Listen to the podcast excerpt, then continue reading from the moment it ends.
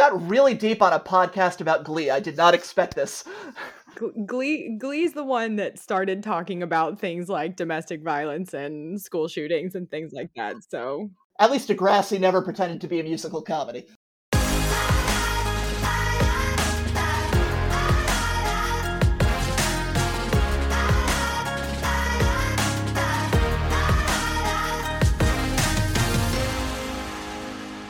You're listening to Glee on the Rocks. Hi, everyone. Uh, welcome to another episode of Glee on the Rocks. I am B. I'm Mandy. And today we have a super special guest from the wonderful, zany, and clever podcast, Let's Remake a Movie, uh, our guest, Sean. Welcome, oh, Sean. Thanks so much for having me here today. Yeah. So um, tell us a little bit about the podcast what should everybody know? so, what everyone should know about Let's Remake a Movie is uh, we basically take every uh, bar discussion or um, you know what if session that you've had with your friends over the years, where you say, you know, what if we took these two movies and mashed them together, or you know, who would win in a fight between Superman and Goku, or something like that what we do is we basically take the premise of a movie and we say, what if we change it up a little bit? So we've done everything from uh, what if Indiana Jones had to fight Joe Exotic, the Tiger King, to uh, what if the Griswold family took their Christmas vacation at the Overlook Hotel from The Shining. So basically, we take you know two relatively classic movies and just make them as ridiculous as we can. Yeah, I had so much fun listening to y'all's episode of Pineapple Express and Inception. Inception, I had such a great time listening to that one. I could really see it. It would really work. It's one of those, we find that typically if you get a movie that's ridiculous, it doesn't matter if it's serious ridiculous like Inception or, um, you know, just funny ridiculous like Pineapple Express, as long as there's some sort of common denominator between the two in terms of how over the top they can be, then you're always going to have a good time with it. Ah, so there's a science to remaking a movie a little bit. You always got to find something that the two of them have in common, whether it's uh, you know a style or a setting like a Christmas Vacation and a winter setting in The Shining, for mm. instance. Uh, you know, as long as there's a little bit of overlap, we can sort of massage the two of them together. That makes yeah, sense. That, the Shining one is uh, one that I listened to most recently, and I loved the characterization of Chevy Chase like versus Jack Nicholson. It, that was we had gone back and forth on that, and uh, part of that was because uh, one of our co-hosts, my friend Laura, uh, very much hates Stanley Kubrick, uh, which is mm. very, uh, I, very I much on display in that episode. Um, so you know, just sort of the sheer you know energy from that you know sort of nerd rage that she got into mm-hmm. definitely helped to uh, you know sort of as well push forward that uh, you know manic energy that's always in either Chevy Chase or Jack mm-hmm. Nicholson in either of those movies. So we got lucky with that one that uh, we also happened to uh, press a nerve with her, I suppose. awesome. Um, well, of course, coming on Glee on the Rocks, Glee. We gotta we gotta talk yep. about it. So we we talk about our fandom past from for Glee quite a bit. So um, sure. let's tell the people where you're coming from. Are you a Gleek? I am a Gleek, or Ooh. you know, probably more accurately, was a Gleek. Uh, former it, Gleeks, yep. Former Gleek, as it were. Uh, frankly, it came out uh, when I was about 16 years old. You know, definitely a you know nerdy theater kid. You know, always a little bit of an outcast. So uh, I was basically uh, the people they were depicting on the show. So I remember watching it for the first time, being like, "Oh my god, I see myself." Yeah. Um, you know, obviously just without all the cheesy dance numbers and occasionally problematic experiences, but nevertheless, it was a show that was near and dear to my heart when it first came out, and you know, which I followed along uh, pretty religiously and through college. I forget exactly uh, where I fell off, but uh, mm. you know, since then, thanks to things like Netflix, I've definitely and things like a quarantine, I've definitely been able to play catch up, as it were. And I remembered how much I enjoyed it, unironically. Yeah, I think a lot of people played catch up with Glee uh, over the quarantine. Yeah, that was one of those shows I saw like quite a few people breaking out to like marathon through. Absolutely, absolutely, and it's sort of like, you know, I had to look back, knowing on you know all of the drama that surrounded the cast in the years since then to see how it holds up, and it's like, you know, oh, you were so young and innocent before everything went wrong. You know what I mean? So, yeah. you know, it was kind of bittersweet in that way, but I still love yeah. the show. So you have seen season six. It's been a little while, but I have seen. That's okay. Yes. Our our tagline, and this this started especially for me and Emily since uh, B came on the podcast a little bit later. But it's we haven't seen season six either. All right. So, uh, That's so Don't worry, I won't- there eventually in the run of the podcast, and at that point, Emily and I at least will be reacting to things we haven't seen. No, I, I, I, I, you can, you can take your time on that one. No rush. Yeah. yeah, right. We're we're not in a hurry. We're No, where's the- our way there? No, there's uh I mean we all know what to expect when it comes to Glee, but uh, you know, I, I will say it's a pretty uh it's a pretty good ending for what the show was. I will say that much.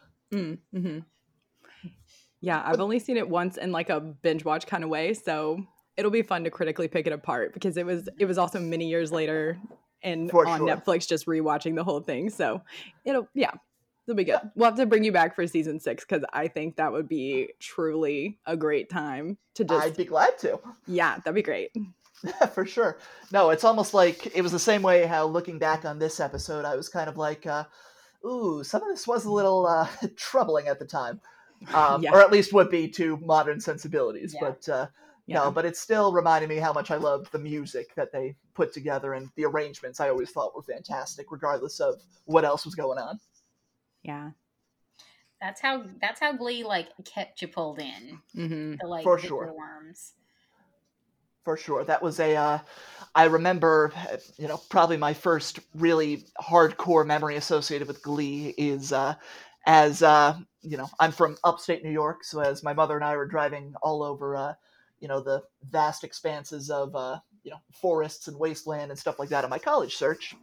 Uh, we had the season one uh, Glee CD back when CDs were a thing, uh, and we it was you know one piece of music that we could agree on. So it was a cd that we basically uh, you know wore out the 12 songs or however many were on it you know over the course of you know hours upon hours of you know very boring road trips was singing along to that uh, that cd so i'll always have Wow. fond memories of that you know at least the early seasons and then moving on into the you know little bit wackier Yeah. seasons um, you know but they still bring back good feelings yeah.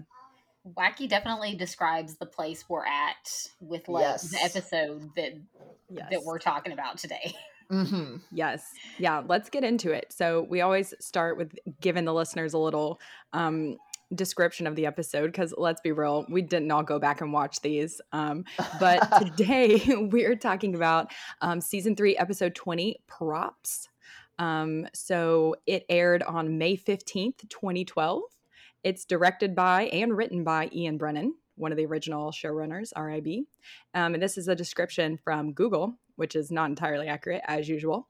With the Nationals looming, the kids prepare a high concept routine. When Tina bumps her head in rehearsals, her New Directions world is turned upside down.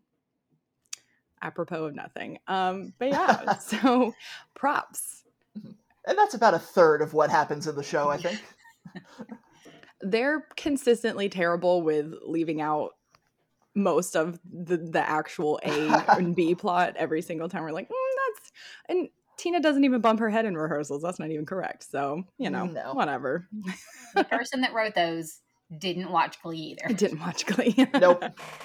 Nope, they watched the trailer the next Yeah. time on Glee. That's right. There's like you can't make me watch it. You can't make me watch it. Yep. Um. So, what were our overall impressions? Initial thoughts. Like, I'll be honest, it was not as funny as I remembered. I, I think some of that comes down to my perception of some of the actors now. Mm, hmm Because like, there's always that that thing when watching this show, particularly the show has had so many tragedies, and then like, mm, I don't know, not quite tragedies, but things better left Mhm. untalked about. That scenes just hit a little different now. But some of the actors were really funny at doing their like impressions of each other. So Yes. yeah. it had moments. I will say I did like the conceit of the whole body swap kind of situation because I think it gave them a good opportunity to uh, basically make fun of themselves in a way. Mhm. Yeah. Um, you, you know, and it's just even the little things like, um, you know, when they cut to um, the body swapped uh, kids uh, after Tina does her big number. Um, and Joe as Mike Chang just does this little pop and lock Yes. uh, because that's all he does. Uh, and in the same way that, uh, and I think you two touched on this, um, you know, in talking about Blaine's hair gel, um, and, basically how you know it's a joke that you know everybody hates Blaine's hair, but uh, you know I think to some extent because Ryan Murphy is obviously aware of criticism against his shows. I, I think having him as Puck and just having him have the mohawk, you know, is the most shocking, you know, hair transformation possible. Is sort of like saying, "Yes, we get it. So here you go. Deal with this now." Truly. Ryan Murphy is very good at trying to give people not what they want, but No. something a step worse, so they stop complaining. Agreed. Yes. No, and I agree as well Mm. that sort of looking back on knowing what happened to the actors afterwards and just, you know, Mm. knowing about the backstage drama with Lea Michele and knowing about Mm. all the things that happened uh, with Puck after the show ended, it does make it, it, it sort of makes those more poignant moments where it's sort of like, I'm not sure I want to sympathize with you all that well, but you're doing a Mm. very good job in this moment. Yeah. Yeah, that's a really good way of putting it. It's like you can't you can't unknow what you know that happened after the show, but Right. sometimes they pull you in anyway. Yeah. Yeah. Espe- especially if the whole thing is also um, about, you know, to some extent, a critique of Rachel being a diva and hogging the Mhm. airtime, then it's sort of like, in many ways, I think, at least I remember when I first watched this episode, is Tina was saying a lot of what I was thinking at the time. Mm-hmm. Mm-hmm. And just, you know, Yes. I remember thinking, yes, that's awesome. You know, finally somebody is, you know, sticking up for her and, you know, saying all the things that, you know, I've been thinking that it's sort of like, well, she could really treat these people better. But, you know, which did make it a little bit disappointing when she sort of, you know, backed off it afterwards. But I see what they were doing there. Yeah. And I'd forgotten that. Like I'd forgotten kind of how it ended. I remember the plot of the episode, but not that Tina ends up kind of just like backtracking totally. I know. I was I was a little I was disappointed in her. It's like, Yeah. no, Tina, you you were on the right path. Yeah, that's exactly it. It's sort of like nothing she said was wrong. um, and also just again uh, this is trying to divorce the personal drama knowing how apparently lea michele treated some of her co-stars on the Mm. show I, i'm sure some of that uh, resonated very closely but uh, you know but at the same time it was certainly a very satisfying moment for a character who was underused at that point i think who had a great voice but you know definitely could have been heard more So do you think that um because as we're fond of saying, um Glee is not a documentary. do you think there was any sort of like low key like, insinuations in the writing that that was sort of like reflecting how Lea Michele actually was in real life? Oh. oh gosh uh, well like you said it's not a documentary but uh, Yeah. You know, I think anybody who's ever done a Glee Club, high school theater, anything like that has known a Rachel Berry at some point in their lives. Mm. Uh, and sometimes we've been that Rachel Berry, but that's not here nor there. Uh, um, I, I would say that um, I, I would be hard pressed to say that um, the writer themselves are sort of putting in digs for the actors on purpose. I think it's more, in this case, life imitating art where you have a diva playing kind of a diva character. Um, Mm. you know, I, I, you know, just trying to think of how uh, how that first script read would have gone if uh, Lea Michele thought it was personal. You know what I mean? Yeah. Well, Rachel ends up looking pretty good in the end. Um, So maybe she she would take it. Yeah. All's well that ends well. Just like Oh, that flip is to true. the end, be like, all right, yeah, no, this can stay. Right. Because we Yeah. do open the entire episode, so the That's What You Missed on Glee is actually all about Tina. Actually, she kind of got ignored last year, too. Actually, Tina's sort of been ignored the whole time, and she's been in the new direction since like forever. The first time she got a solo, she insisted she was bad and forced Mr. Schue to give the song to Rachel, and every solo since, she's either gotten booed or started crying uncontrollably. No one noticed that she went from dressing punk to dressing goth to dressing like a go go dancer in 60s swinging London. She even got Mike Chang into college, and she hardly got a thank you. Sometimes people don't even seem to know her name. Girl Chang, Tina Blow and Wang. Asian horror movie. And that's what you missed on Which is interesting. They've never, I don't remember a time that they use that as like a comedic plot device almost Mm, once in a while, you know, but really funny to hear like the little voiceover and all the clips of um, Glee being very self aware that Yeah. uh, Tina is a background character. And Tina even says in the episode, she's like, I've been here since the first day I was doing Sit Down, You're Rocking the Boat. Um, and typical Glee fashion that by the end of the episode, it's like, okay, and now we'll never talk about that again. And nope. right back to the way it was, and it's fine. Um, but Tina does cause a pretty big stink in the glee club um, saying you know rachel gets all the solos and i don't get any respect basically even though i've been here the whole time and mike is mad at her about that um, i had a lot of just um, not great feelings about the way the whole plot went down because I feel like Tina had a point. Like, right, Rachel's not even auditioning for solos; she's just getting them. That's not how Glee Club should work, in my opinion. But is I Rachel agree. Berry really just that special? I, I agree. I thought uh, the whole scene with um, with Mike, the confrontation in the hallway afterwards, I, I was having a hard time seeing where he was coming from. Um, yeah. Insofar as you know him saying, you know, more or less, wait your turn. Which, eh, you know, obviously, if there's been some indication that uh, your turn is coming, that's one thing. But uh, I've never, I never saw that with uh, Tina in particular. It just seemed like uh, in a way, she was absolutely right in terms of she was feeling like she was being used as a prop. Right. Um, and to some extent, you know, Mike as the lead dancer, I think he would have been perfectly within his right to say, "So do I." But, uh, but yeah, I had a really, I, I, had a hard time seeing his point of view there. Um, it, it, does seem that at least as far as you know Matthew Morrison, and Mr. Schue goes, that uh, Rachel is that special. But uh, right. yeah, as far as in the grand scheme of things, it does seem a little bit well, you know, not a little bit. It does seem unfair. Um, I think she's, you know, got some perfectly valid grievances to voice there. And it was interesting to me that Rachel's response to her was like, "Do you have any idea how difficult it is to be me? It's exhausting being me." I wake yes. up at 5 oh my God. I do all this stuff and I have to be always ready for a solo or whatever. And it's just like so far removed from reality that it's just like just even more laughable than it could be because it's like what high schooler in what world? Like even I don't and, know. And then she offers her 50 bucks to back off. Like, yes. you. I, I don't know if I can curse on this podcast, but oh, uh, I feel you're a blank. Okay. bitch. Bitch was the word I was going for. Yeah, definitely a bitch.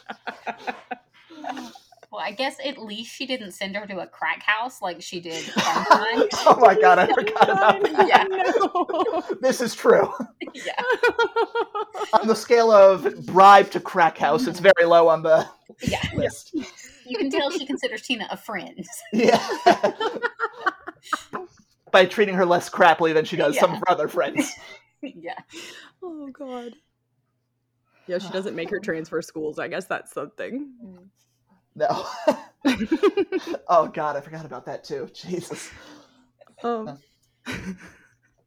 um, okay, so Tina being really upset still about Rachel does not take Rachel's 50 bucks.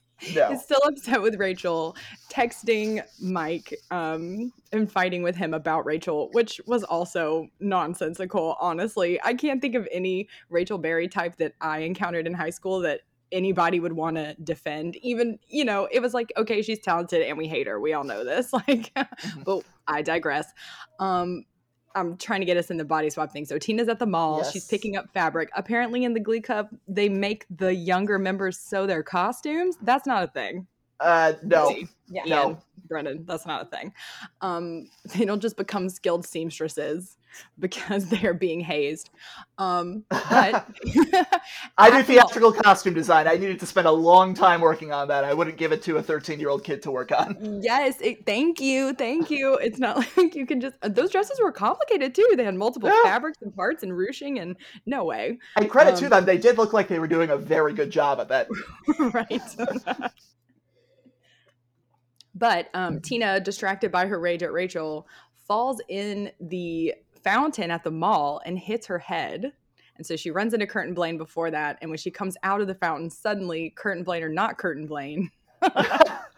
I did love or this they first are, moment. But they're not. It's yes. so good. This this episode has a treasure of Klaine moments, which um I don't know if you know, we're big Klaine fans over here. Um, oh, I feel so, that.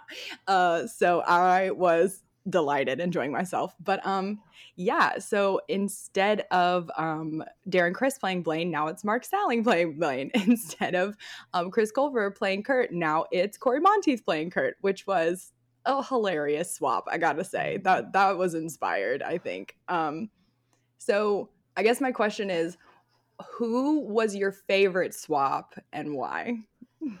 Oh gosh, uh, I, I gotta say that uh, the Klaine swap, uh, honestly, just as somebody who, you know, in high school, you know, was sort of like, oh, you know, Puck and Finn would be an interesting couple. Uh, it did let me have that It's- fantasy for a moment, so I'm like, Yeah. oh, that's actually kind of nice. Um, I liked them, and uh, yeah, why not? Um, you know, I can remember being on Tumblr. I'm sure that if I were on it at the time, Yep. they would have been all over this episode. But um, We were. uh, but I would say that um, for me, it's the little moments, like the um, I would say probably uh, Mike Chang and uh, Jode swapping because, Yes. like I said, I think when we were just getting started, but just the little pop and lock that he throws in because you know he, he's got to show that he's Mike Chang somehow, and that's how he's going to do it. Um, and also just um, probably uh, Mercedes and Artie as uh, j- just because it's sort of like this is the weirdest couple ever, but I am about it. I didn't remember. I was I started watching the episode and my wife came in to watch it with me and she was like, "Wait, who plays Santana?" And I didn't remember. And then the scene came on where it's Artie and I was like, "Babe, it's fucking Artie." And then we watched the whole episode together because we were dying laughing Yes. specifically at oh. at Kevin McHale and his Santana impression. It was so good. I mean, that that was my favorite swap, especially like um, they did some little behind the scenes things where they were just like talking to the actors as they were like swapped, yes. and watching Naya and Kevin as each other. like Naya did a whole like tour of all of her like Artie accessories she was wearing. My pants are so high and she Got the orthopedic shoes going. they're comfy. I got my glasses, my swoop bang, my grips. and Kevin was just like, "I got this ponytail." Kevin has a ponytail. Uh, that's basically the only resemblance between Santana and myself. I loved the ponytail. Just like what the hell? I'm Yeah, like, this is the weirdest thing to see ever, and I love everything about it. uh, one of my favorite swaps, which was all background work, they didn't have any plot at all in the body swap scene, was um, uh, Quinn and Sugar. Um, Yes, Dianna Agron was working it yes, she was. And same thing, Vanessa Lengies was so good as Quinn. I thought they just gave it, everyone just gave it 150%, Yeah. whether they were in the background or the foreground. And it was just incredible. like they, they were having fun um Yeah. in, in like the behind the scenes stuff um dianna's also like she's fully in character I'm just really excited to be here. As i can't even tell if she's in character as sugar or vanessa but but she is just like bopping around like kevin and naya and having fun with it I will love it. also say that uh, as a teenager, I had a huge celebrity crush on Vanessa Lengies for a while. yes. And then subsequently, when Glee came on, I had a huge celebrity crush on Dianna Agron. So it did allow Yep. me for a moment to be like, yes. Yes. i yeah i Living am your best the, life. the resident dianna obsessed like yes. she's pretty and i want to marry her um Me too. That But it's like, do I want to marry her? Do I want to be her? I don't know. yeah Yeah. Dianna Agron was many a Tumblr user's gay awakening. Yes. I remember this very distinctly. Yes. She, Mhm. she wasn't quite my awakening, but you know, still makes sense. That awoke me in a different way, I guess. Yeah. Lasting obsession, that's for sure. exactly. Yeah. Um, I, oh yeah, I also um, while we're specifically talking about the swaps, um, the Mhm. fact that Puck and Finn as Kurt and Blaine were cuddlier than actual. Yes. Kurt I know, fuck that. They had more chemistry at some points. I know. I'll Like, also, on the shoulder thing. Yeah. I remember being pissed. It's fine. I've gotten over it. I did also love Matthew Morrison in the tracksuit. oh my god, the Sue and Schue was probably Yes. okay. That one really is the best, I think, because they went so hard and they didn't have to, but they did for us. And it's also the moment you realize, wow, they actually have basically the same haircut because they have done nothing here. they were so interchangeable when um Matthew Morrison as Sue like put his fingers in his ear. yes. I don't know, just every moment, everybody was working it so hard, and I appreciated them. It was For like, such a great, like, truly like cast episode. I think it it just reminded me how much I loved the cast members and how that kept me Mm. watching Glee way after I probably should have. Wonderful. Okay, so uh, because Tina in the um in the body swap is Rachel, she gets to have a solo. And yeah, I was gonna say, and she kills it. And she Yeah. kills it She does. with a little encouragement from uh, Chris Colfer as Finn. Yes. He's like, And afterwards, we're gonna make out because your boobs look slightly bigger today for some reason. that was that, that Yeah. could be my favorite line in the show. it was so funny. I was like, Chris, thank you for that. um, yeah, kills it. Um, what is she saying? Um, uh, Celine Dion, mhm, Yep, because you love me. because you loved me. Such a great song. and I do love the fact that the joke about um her never getting a solo gets to continue on because technically it wasn't does. her. Yeah. But it does also show, I think, that basically she has a voice that is on the same level as Rachel, just mm-hmm. because she murders that number the same way that Rachel would have. So it's sort of like, yes. okay, yeah. So there's, you know, it just adds more credence to everything she said. She's like, yeah, you know, I am that good. It's like, damn, yeah, you are. Justice for Tina always. Yeah. I was so intrigued by Agreed. there was like multiple times in this episode they were like you're going to your time is coming and you're going to get solos and you're going to be the lead female vocalist and I'm like does that hold up because I, I feel like it mm. doesn't. Yeah, I don't Nah, think it does. mm-mm. Yeah. Extra sad. I Which, mean, yeah. It High kinda school just- drama club promises are made to be broken. It's true. That's true. Uh, you know, justice for Jenna. That's what I really feel. Like she could have been on Broadway and doing something way better with her time, but I mean, we're lucky, I guess. But um so the way that Tina switches back is she has a heartfelt conversation with Lea Michele as Tina in the hallway, I guess to tell herself that she appreciates herself yeah. for being in the It's like, background huh. but yet somehow it turns out to be about Rachel because they start talking about Carmen Tibideaux and her Mhm. bid to get into NYADA. So I don't know. I, I just felt like the narrative notes there didn't didn't make a whole thing Yeah, for me. It's Mm. sort of like even even her, you know, personal experience is somehow about Rachel. It's sort of like, eh, not sure that's what we want with the message here, but uh, okay, I'll, I'll I'll follow you. Isn't that Glee in a nutshell? Somehow it's still about Rachel. Yep. Just Honestly, it's like they had the idea for the self-aware episode, but then they were like, "But wait, we're not actually going to give anyone but Lea all these solos." So Yeah. We're self-aware, but not that self-aware. We're self-aware, which means we can do it now because we Yes. acknowledge that we know we're doing it, so then we can just do it. Yeah. Isn't this better, guys? Uh, is it? oh, it's not. It's not.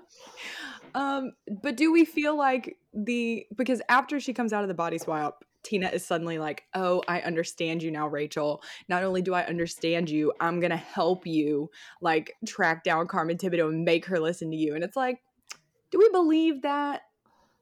Mm, that, that, that seemed it, it seemed to give a lot more fuel to the fire of you don't know how hard it is to be me that Rachel was giving, which uh, I, I don't know. To me, that didn't really feel all that earned or all that deserved. So I was sort of like, uh, I mean, again, I'm like, I see where you're trying to get this episode to go. I'm not sure. Uh, not sure you took the best path there. We went off road a little bit. Yeah. And I, like they also did the self-aware kind of thing when Carmen Tibideaux is actually talking to Rachel, and she's like, you know, for every time I have to delete one of your voicemails, you're taking time away from another student. Yes. Right. Sometimes you just don't get into the program, but of course, this is you know Rachel, so mm-hmm. Yeah, you know, it's that's Glee, Glee. so it's got to work out somehow. yeah. Yep. No. Of course. Yeah, I, I thought it was convenient that Rachel somehow knows that Carmen Tibideaux had to audition four times for Juilliard and could just like Yeah. leave that as like a goosebumps walk away moment of like, "Hmm, Yes, weren't you once me? Don't you see yourself in me? that is Whoopi Goldberg. How dare you stand where she stood? exactly. Whoopi, who does an excellent job in this role, I think. By the way, Yes, But she she- uh, She's great. I yes. Such a great choice for that role. No. But I will say again, as sort of unearned as it was, I do think that uh, it does a it does a lot of good to show basically, you know, just basically how good Tina is, you know, Yeah. as a character that she really is willing to, you know, sort of back down and, you know, I think what they're trying to say is she's willing to put aside her own interests for those of the group as a whole. Right. Um, which I don't fully agree because it always seems like uh, the group's interests are always magically Rachel Berry's interests. Uh, but uh, uh, but I will say that it does go a long way to show her as being, you know, sort of the more selfless and group oriented individual there, which I can appreciate.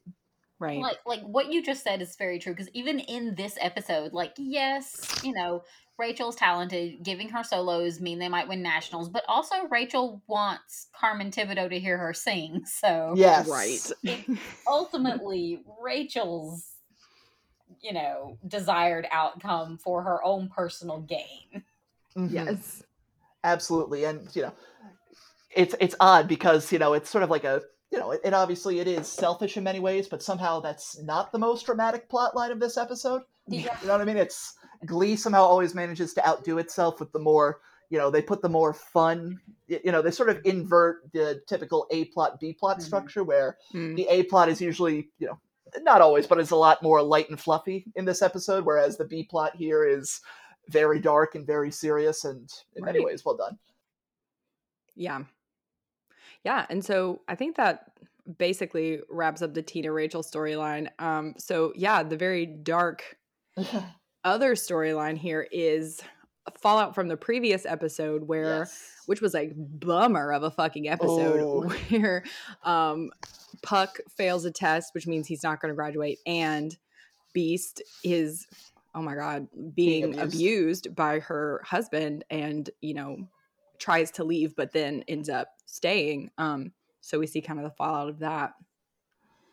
I will say, I think because I listened to the last episode of your guys' podcast about this one before Mhm. coming on here, and I think you guys hit the nail on the head with it. It was like it was like an uncharacteristically dark episode Yeah, that also begs a lot of questions, like uh, where were Puck's other teachers? What the hell was happening that uh, suddenly his future hinges on one geography test or something like that? It's you know, I had a lot of questions, but after I remember watching that episode for the first time, being like, "Wow, that's how we're ending this." yeah, No, but I mean, obviously, you know, there is a little bit more hope in this. I do like, uh, I do like the ending of the Beiste plot in this one, at least. yes, yeah, Now, this one, uh, I, I will say, it did give me uh, some feelings that I wasn't used to seeing from Glee. Shall we say? It was like, Mm. wow, damn, you go. Dot-Marie Jones in that scene where she leaves Cooter is incredible. Like I have chills right now just thinking about it. She is just so impactful. And you know, it, Glee shouldn't have done a domestic violence plot line in the first place. Um, No. but if they were gonna do it, I'm glad that she was the one kind of with it on her shoulders because I, I just think she did a, a fantastic job acting that scene and making it feel really real. I will say the one moment that really got me was when, you know, in that final confrontation after she lays down the prop knife that she got from Finn or from Puck and takes off her ring and puts it on the table Mhm. and says, you know, That's the awful part of it. I love you. But what does that say about what I think of me? I was like, Mm. oh, damn, that was good. Yes. yeah You know, points Ian Brennan. Yes. Yeah, for what he lacked in the other storyline, I think he made up for it in Yeah. this one Definitely. because it was just such an impactful scene. Dot-Marie Jones really can pull off things like that because like Mhm. without without jumping ahead in like the timeline of the show, like sh- she has future storylines that also like don't entirely work, but Right. she still manages to salvage performances out of them that individually, like scene by scene, are still really emotional. Mm-hmm. Mm-hmm. Yeah, and I, I would like- say a good example of that is when she has that moment with uh, Puck in the locker room. Mm-hmm. Mm-hmm. That was a great Where- scene too. Yes. Mhm. And again, it's sort of like I, I look at the actor and I'm like, I don't really want to sympathize with you knowing everything that happened after the show, but Right. damn, you guys are killing this scene right now. Yes. Um, I do think that was a nice way to tie up those two storylines because that is one of the main, like you said, one of the main qualms we had last episode was like, where are his other teachers? Like, where is someone else? And so Mhm. Beiste really is that teacher who sees him and advocates for him and is like, you're not, I'm not going to let you walk away when I can help you do something about it. And ah, just so powerful. It was. It was a little bit, uh, it- you know, obviously when we, it, it was to the point where she says that basically your teacher's going to let you retake this test because she saw how committed you were to the Glee Club, that you'd show Mm. up in a dress and get beat up over it. Uh, but, you know, it, it was basically the way that she delivered the message and the whole thing about uh, both of us are badasses and people think nothing hurts us Yeah. you know, I, I was sort of like, you know, I'll overlook the, you know, sort of, you know, fuzzy logic there to be like, Right. yes, you are doing such a good job at this. I'm like, yes, I believe this. Disbelief suspended. I'm about it. It's true. Like this, I didn't think about it that way. I just totally bought it. But you're right. It is also kind of a little bit um wonky. But yeah, I think good acting really saved it, which, yeah, I think speaks to no offense to Jenna or Lea, but I felt like No. I was just confused as to how that all was going down. Mm, Yes. can't win them Uh, all, I guess. No, and I think obviously the probably the actors in the more dramatic prop, uh, you know, storyline had you know probably a heavier load to lift in some ways in this one. Although obviously doing impressions of your castmates is never easy either. yeah. I keep thinking about their mannerisms and just dying. It's so funny. Although I will say I did also really appreciate the moment where um, Beiste walks into uh, Schue and Sue's meeting and says, "I want to come with you," um, and they notice that she's carrying a suitcase, and she announces Yeah. that she left her husband, and it's like one of very few moments you see where Schue and Sue agree on something, and just the looks Mm. on their face is like, "Oh my god, you actually did it!" I was like, Yeah. "Oh, that gave me." Again, that gave me some cathartic feelings I didn't think I could get from Glee. Good for you. Yes. Moments like that where I am grateful that they kept some of the adult plot lines. hmm I do think season three did the best job, one of the best jobs of like balancing, like having adult storylines that were impactful and intertwined with the kids' storylines and didn't Mhm. go too far into Fake pregnancy. yeah. Yeah. yeah. Cough, cough. yeah. Too far into um disbelief. Yeah, definitely. No, I, I definitely agree. I think that uh, I think season three they really found the sweet spot of balance between you know the adults and the Mhm. kids, and you know obviously they did have moments in future seasons where you know the adult storylines were featured you know in a good way, but uh, not quite at the same balance I think that they had in this one. Yeah, I think, I mean, but I'm thinking like season four, I feel like the, I don't remember much about it, but you know, Finn being, quote, one of the adults, I think serves it well, you know, uh, that he's Mhm. like in the adult storylines and it makes it feel much more relevant and interesting. Um, it was always hard for them to do any adult storyline outside of the kids that was like actually made sense or like did, wasn't just a one-off. I'm thinking of like Schue Right. being in that like a cappella group and stuff. That that went what nowhere. Yes, that basically served just to get Puck on the show. Yes. Yeah. I didn't even remember that much, so that's impressive. I was just like, remember when he was in that embarrassing a cappella group? Yeah, the Acafellas. How could anybody forget that? How could anyone? And I only remember that because I'm like, wow, that is a horrible pun, and now I'm never going to forget it. you know, it is true. You can't, can't forget the worst pun you've ever heard. Um, okay, so the last kind of storyline, I guess the C plot in this episode ish, is um, a very 2012 thing where Wade slash Unique, who is the lead vocalist of Vocal Adrenaline, who Kurt and Mercedes have encouraged to step out and perform as their female alter ego Unique, um, is a sensation. Obviously, she's so Mhm. talented, and Sue. Who needs the Glee Club to win nationals so she can get the Cheerios back? Convoluted plot line Yep. um, is convinced that the New Directions also need a cross dressing lead vocalist. And of Oh. course, immediately targets Kurt for this. yes. because of course he's gay. Why wouldn't he be down for this? Yeah.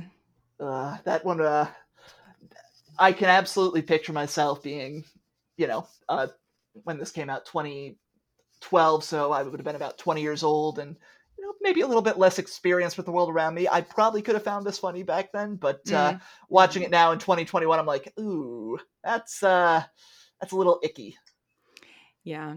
I remember thinking that the way they handled Unique was a groundbreaking at the time, which it still may have been. Um, and and you see today watching it, you're kind of like, oh, um, the he she comments and, and things like yeah, that. Uh, yeah, it definitely fit into the theme of using people as props, which again they make Mm. jokes about when she says, "Oh, and I ordered a bunch of little people to come in and help us." yes. Like, uh, which I think they do show up in another episode or something. Oh my God, do they? I think they do. I, I- unless that was a strange theater dream I had in the midst of, you know, trying to read a script and also suffering from a high fever. I don't know. That would be funny if they didn't do that. That would be funny. Um, because she was like, I can't, I can't. I already paid the deposit. Yeah. Yeah, exactly. Although I will say, because I think, um, you know, I, I do agree that having uh, Alex Newell on the show uh, and presenting, you know, in different, you know, gender identities was pretty groundbreaking at the time. Um, you know, I think they definitely deserve credit for even just broaching the subject, which I think was a pretty hot topic at that point. Right. Um, but then even seeing now, because I'm also a big fan of uh, Zoey's Extraordinary Playlist, yes. and seeing Alex Newell and what they've been doing since then, um, you know, it's sort of like okay, I'm glad that they had that springboard uh, Yes. to you know sort of become who they are now. Yeah, and I feel like they've come a long way. Um, I was kind of struck in these scenes that like Alex's acting was kind of bad. Is that judgy of me? Did y'all feel that too? I was like, oh, um, but just so talented. How can you even be mad? Like, Exactly. no, and it's also I remember watching the Glee project when that was a thing. yes, Um, and, and thinking the same thing. I'm like, wow, killer voice, but the acting eh, could be better. But they knew Um, what they were getting, I guess, if that's the case. right, right. Um, yeah. So Sue's search for someone to cross dress. Also, she wants them to do metal grinding um, to do the flash dance song. Which uh, that was ridiculous. I, I, I don't know. That's all I can say about that, really. The uh, the best thing about that specific part was how much fun Chris Colfer looked like he was having. That is Yes. Like, absolutely he true. was just making those sparks, like having his little moment with it. I Yes, think Chris then- Colfer likes a bit of danger. He's like throwing stars, nunchucks, metal sparks. This is his alley. Yeah. but also just the way she's trying to explain choreography to them. is- Mask, mask,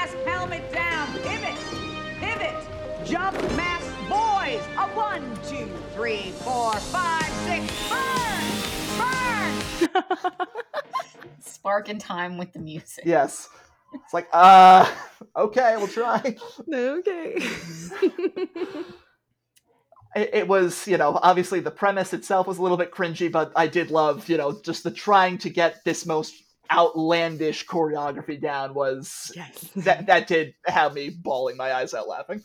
I mean, Yes. it was funny, and like when Glee gets those like funny moments Yes. right, they they get them totally right. No, they definitely when they when they make contact, they hit it out of the park. Yes.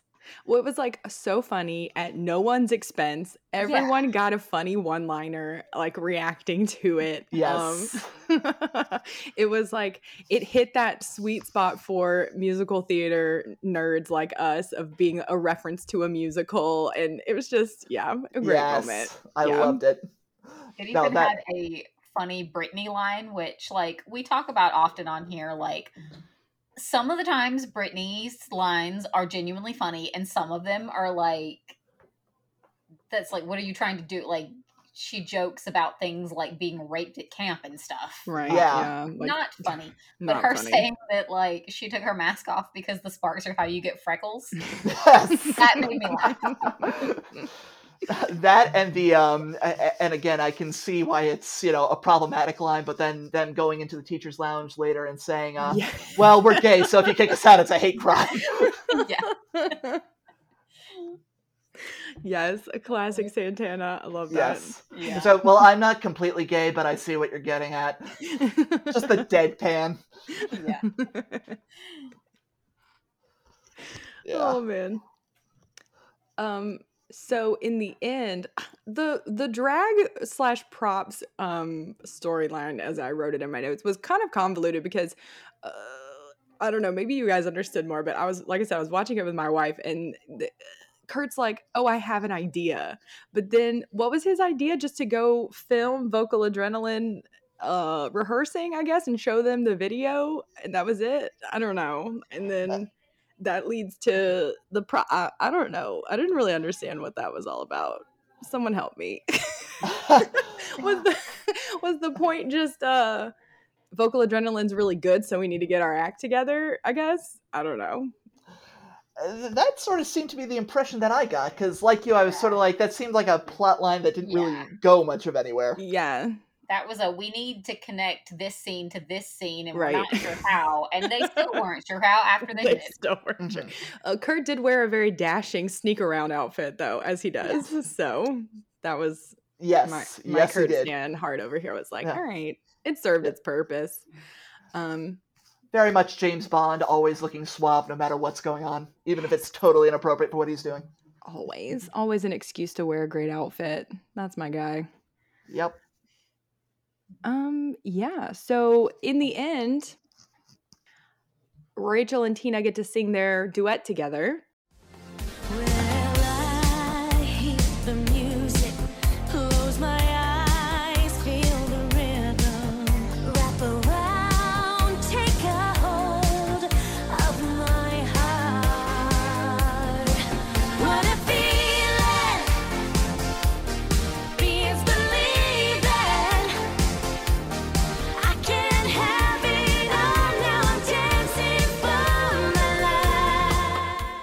Not that anyone hears it, uh, because they're just singing in the empty, empty Yeah. theater.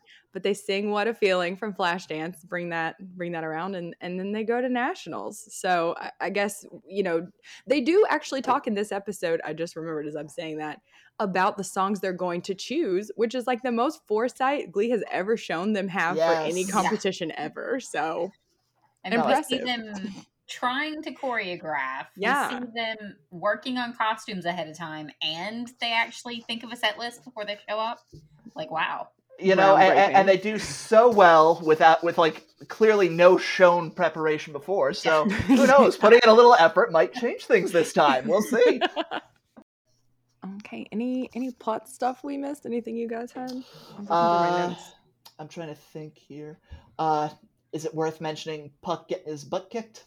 Oh, he really oh, did get fucking Rick the Stick Nelson has been such a Oh. little side character this season. Yes. And I will say that I did feel bad for Puck in this. I'm like, oh, Yeah. you poor bastard here. I did I did appreciate the fact that Puck as a character I think has been through a lot and I Mhm. do think Glee was making an honest effort to try and wrap up his plot line a little bit. Um yes. And showing his growth and I, I mean getting in a fight doesn't seem like growth on the surface i don't know if it generally is Yeah. but i was i did have kind of a narrative strong moment where he gets back up and i mean not when he draws the knife but you know he did get No. back up and like wanted to you know didn't want to go out as a loser you know he wanted to prove to someone that he's not a loser not the right way to go about it but i do think since the whole show like started with him throwing kids in the dumpster kurt specifically the fact that he got thrown in a dumpster kind of here at the end of his narrative arc i think was i think that were, they were trying to show some like It was a nice touch. yeah yeah It yeah came full Mhm. circle in a way. And, Yeah. and I will say that it also showed some emotional growth when he did his whole duet with Beiste. Mhm. um, which you know this yeah and this is somebody who's not a huge taylor swift fan but that i think they got exactly the right message with that song where it's a little bit like yeah you kicked my ass but you know what i'm moving on to bigger and better things now and Mhm. all you're ever going to be is you know rick the stick you know what i mean right Yeah, it's not like Rick the Stick Nelson is getting out of Lima or doing anything with his life. Like, No. who are you to call someone a Lima loser, my dude? Dude, you've got a mullet in 2012. Get over yourself. right? Like, what big future are you gonna have? Manager at the Walmart? Like, that's all you can hope for. Uh, at, having spent six years in retail, he is 100% that manager that takes his job way too seriously. Yes, definitely. So one of the notes I made was just about the the storyline where um Sue wants Kurt to be in drag. And I don't know, the, the fact that Blaine is not brought up at all, Right. It's Mhm. like Mhm. focuses entirely on the more effeminate gay, I say, from like Sue's perspective. hmm That just I, I don't know, it annoyed me. Yeah. I, I, I agree with that, and I know she tried to chalk it up to the oh you were Snooki for Halloween last year, uh, which one how would you know that? Uh, but Right. two, Yeah. so what? Um, you know, I, I think definitely, uh, Uh, you know, he says the right thing when he's like, just because I'm gay doesn't mean I'm you know down to do this all the mm-hmm. time. Um, you know, which I can respect, but yeah, that was something when I was watching. I'm like, oh, that's that's icky. Yeah. And the fact that Blaine doesn't even really get any lines, he gets like half a line and like some facial expressions about Yes. it. And it's like, mm-hmm. Sue's homophobia has been moderate to mild all the time, you know, like she's always got something to say to someone about Mhm. their sexuality. And it's like, she calls them porcelain, and it's just Ugh. another thing. Like, yeah, typical Glee. There's always a plot line that like actually concerns queer people, and the queer people don't get to discuss it Uh, no, beyond I- I- like one yeah. throwaway line. Such bullshit. yeah especially with you know a queer producer a queer creator Yeah. a queer actor for sue um, another queer actor in chris colfer. It's sort of like you know I, I do question you know what sort of conversation was had in the writing room or after that first read through where it's like uh guys are we sure we want to play this for laughs here? Because this uh th- this doesn't sound right you know what i mean? Yeah, and it And almost always is played for Yeah, laughs. it's Glee doing typical Glee and like dancing all around what could have been a good point and not Mhm. quite landing it. Exactly, exactly, and it's it's sort of like it's meant to be a joke, but she plays it so seriously that it's hard to take it as a joke. So, uh, you know, th- there needs to be a balance there, and uh, they missed the mark in this regard. yeah. No, but also just the I forget specifically what she calls her, but uh, it, the she makes an offhanded racial remark in that same sentence too. I think it's Mercedes. Like she calls Kurt Porcelina, and she calls her something else. I forget what. It's something about her skin color. Uh, Right, But I was like, ooh, yeah, that's. I was like, where the hell did that come from? Yeah, Sue's like nicknames for the kids are like never like it's always just straight up bullying. Like Yeah. And- And they, they, they again like try to do the self aware thing in the episode where like while their body swapped, um, Matthew Morrison as you know Sue says something about Tina that's kind of racist, and Mhm. then the response is that's kind of racist. Sue. right, Like, right. Mhm. Acknowledging it doesn't make it not true in all the other scenes. You do it too. Yes. And doesn't make it okay for you to keep doing it. Yeah. Right.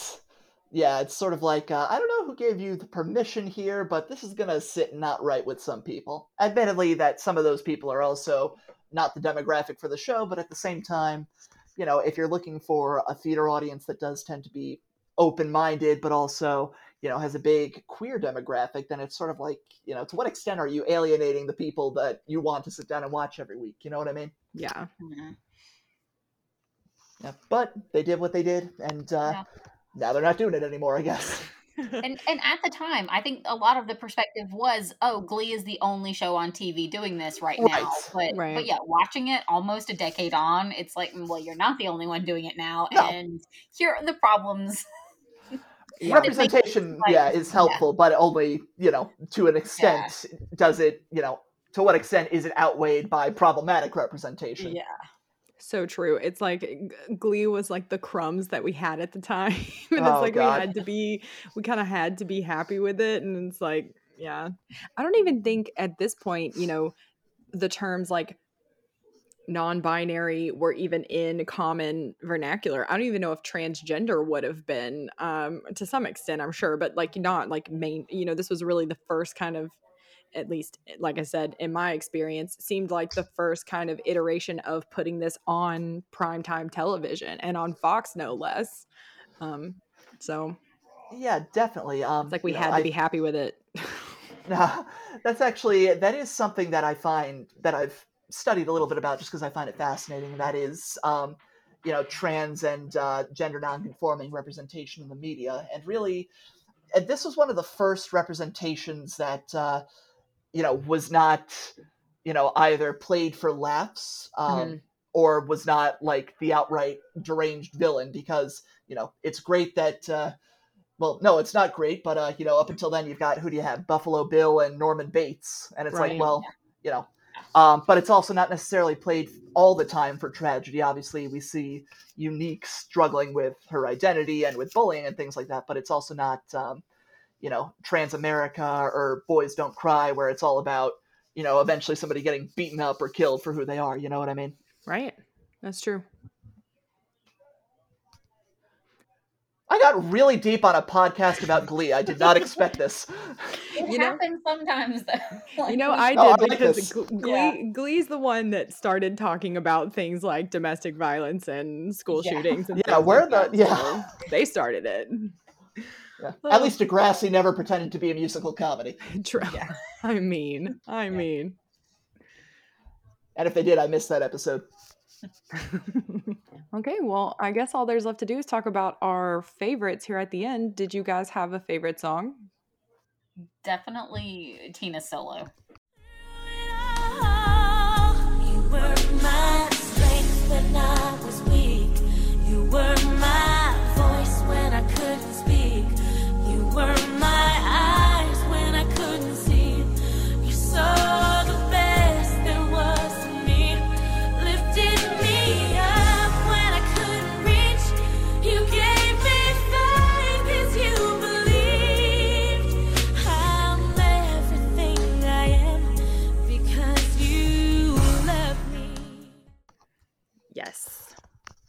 Uh, I would probably also say Tina Solo um, for being, you know, obviously showing off a great voice that had not been used as prominently as it had previously. So definitely Tina Solo, I would go with.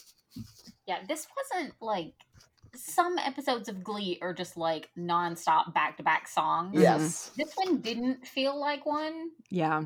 So even like at the when I was like making my notes trying to think, hmm, what song was my favorite? It was kind of like none of them were like super fun. Yeah. But I No- definitely appreciated Jenna's solo just Ye- for the unicorn that it is in the Glee music catalog. Agreed. There was no "Don't Stop Believing" in this one. Right. Um, you know, I will say I did really enjoy "Mean" just for the, you know, one because it's like, oh, Beiste is singing. That's uh, Yeah. you know, Right. doesn't happen much, but you know, also I thought, you know, the point they were trying to make hit pretty well. So, you know, but agreed, I got to go with uh, the solo number on this one. Yes, because you loved me. Yeah, I, I, as after I asked you guys, I was like, wait, what even are the songs in this episode? Because there really aren't that many. There's only four. Um, I just looked yeah. up to, to um verify with myself because I was like, is that true? Yeah, there's only four. So yeah, I gotta agree with you guys. Tina's solo is definitely the best one. I will say the Flashdance "What a Feeling" was fun to listen to. Performance, They did a good not job as with it, yeah. inspired. yeah. but that was fun that they did that little um, nod to Flashdance. Yes. Okay. Um, favorite lines. Oh, and I had one and I just lost it. Come back to me. Okay. So I've I, I gotta say, like for the the funny factor, um, Brittany and her delivery of the freckles line, I can't see through this helmet. I took mine off. Metal sparks in your face is how you get freckles. just Yes. like I don't know. I I- maybe it's because I didn't remember like much about that scene, but it actually made me laugh. So that one's got to win. yes. But also Beiste, just in the scene where she's holding the knife. hmm I don't know, just like everything about Yes. her that that gets Yes. just like a special honorable mention for me. Yeah.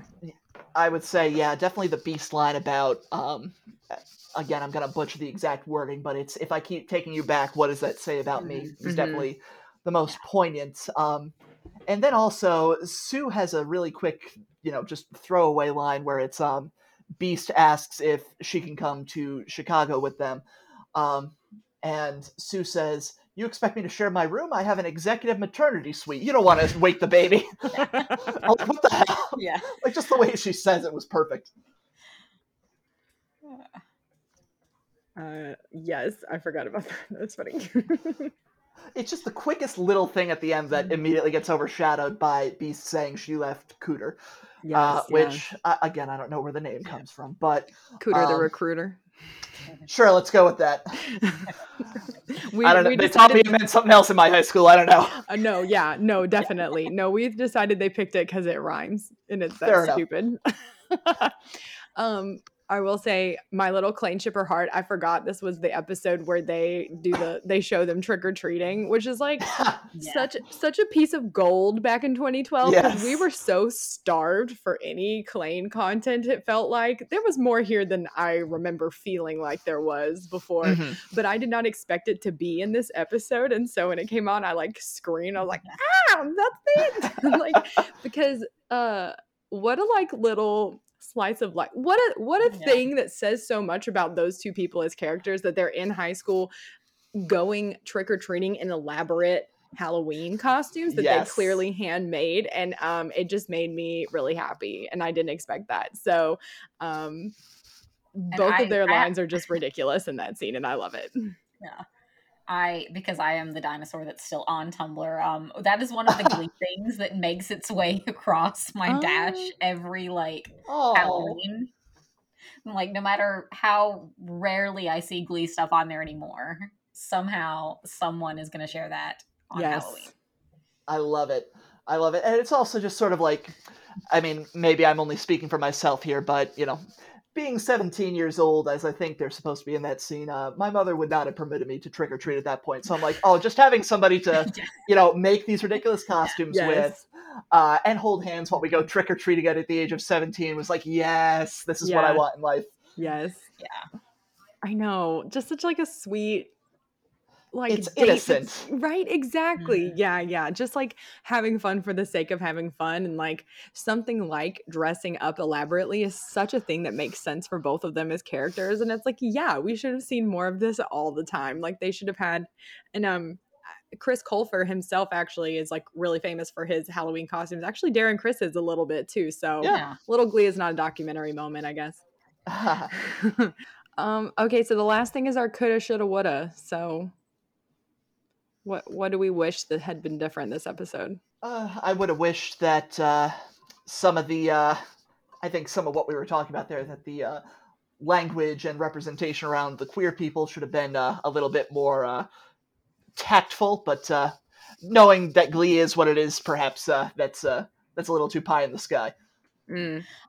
Mine mine is pretty pie in the sky too, considering like the, that they were never going to actually do this, but uh, that it had like Jenna Tina's storyline Mhm. hadn't ended with her like backtracking and supporting Rachel, and she had actually gotten like Yes, Yes. Mhm. agreed.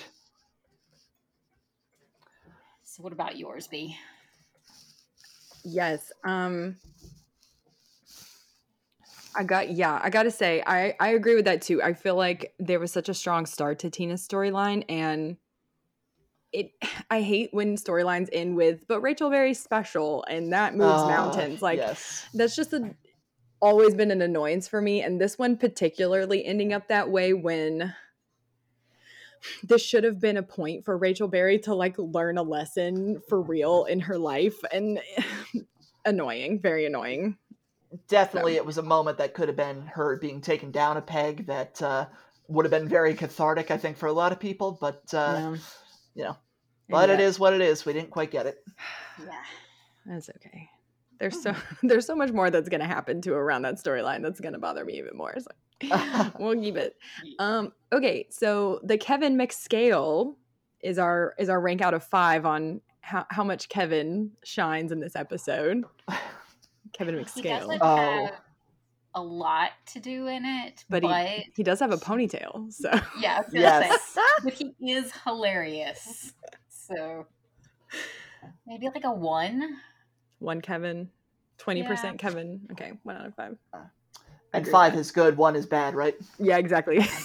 Five Kevin's is like he's got the A plot and a solo, and Gotcha. yeah, and so we go from there. Same thing with the the Klaine decks. So that one's out of ten for funsies. Um, so ten is like they kissed and they soloed, sang at each other, and they had a plot line where they, you know, and and a one is like I don't know, they were there. this one's hard because do you count the body swap time as Klaine? Ooh. I mean, if we count what Puck and Finn did portraying Klaine, Right. then that's pretty high. Because I mean, we got some like full on cuddling in the the choir room. Yeah. There were two different dates featured in this episode. They went trick or treating together and they were at the mall together, just hanging out. Because To be clear, Go do ahead. Puck and Finn together, is their couple name Pin or is it it's definitely fuck. It's got to be. Okay, just making sure. no, I think Tumblr probably called it pin because you couldn't Yeah. find anything if you looked. For I things would 100% ship fuck. yeah, I would say if fuck counts as Klaine, then uh, you know you probably could put it a little above five, maybe a six or so. But uh, otherwise, it, I'd be hard pressed to put it over a three, maybe. okay, so maybe we compromise. We call it like a four. Split in Sure. the middle. Yeah. Yeah. Deal. Then you can, yeah, because it's debatable. It's true. Yeah. Klaine versus fuck, you decide. Well, the body swap is so hard too because it's like, is it just the actor playing a different character, or is it like the actor being the character playing the other character? Like, how deep does it go? I don't know. Would it who- be giving Glee too much credit to think they put that much thought no, into also, it? yes, nope, you're absolutely correct. oh, anything else we missed? Anything else you guys want to add? Uh, let's remake a movie on Spotify or anywhere you listen to your podcast. That's right. Yes, Sean, it's been such a fucking delight to have you on. Um, we gotta have I've you back again. here. Yeah, I would love to, and I'd love to have you guys on to uh, do a movie mashup. I know we've been discussing some sort of musical version, perhaps, of Silence of the Lambs, but uh, we'll talk Yes. specifics. Yeah, little little teaser, guys. You should go follow Let's Remake a Movie because you might see some familiar names and voices on there soon, making a fun mashup. Um, yeah, I noticed you guys haven't done m- many or any musicals yet, but you know, keep keep some in mind. We uh, Yeah. we're your resident uh, well, well, and you of course as well. Of course, it, it seems like there's not enough of your um your influence. You know what, Sean? Next time you guys do an episode, no matter what it is, be like, but what if it was a musical? Like, I think that should be your Yes. thing. You You know- pitch perfect with something. Yes. Absolute. Oh, oh, that'd be amazing. Yes. Yes. Great. Something else No, said you- in college. Yes. I, I am literally at so one of my co-hosts is Laura. I'm literally at her house right now, so I'm going to walk out this door and tell her one, I deserve more credit, but two, Yes. we need to do pitch perfect with something because that is brilliant. Yes. You will have two very excited listeners waiting for that. Definitely. Yes. Definitely. So excited for it. All right. Thank you so much for being Thank with us today, Sean. Awesome. My pleasure. Thanks for having me. You've been listening to Glee on the Rocks, a podcast by OTR Productions. A huge thank you to our sound editor, Adriana, and our podcats who secretly run the show. For more episodes, download us on Apple Podcasts, Spotify, Google, or wherever you get your podcasts. Follow us on Instagram, Twitter, Podchaser, and more at Glee on the Rocks. If you'd like to support the podcast, you can subscribe to our Patreon account at patreon.com slash Glee on the Rocks. Subscribers get ad free episodes, exclusive mini episodes deep diving into the fandom, salty opinions, and so much more. So until next time, that's what you missed on Glee.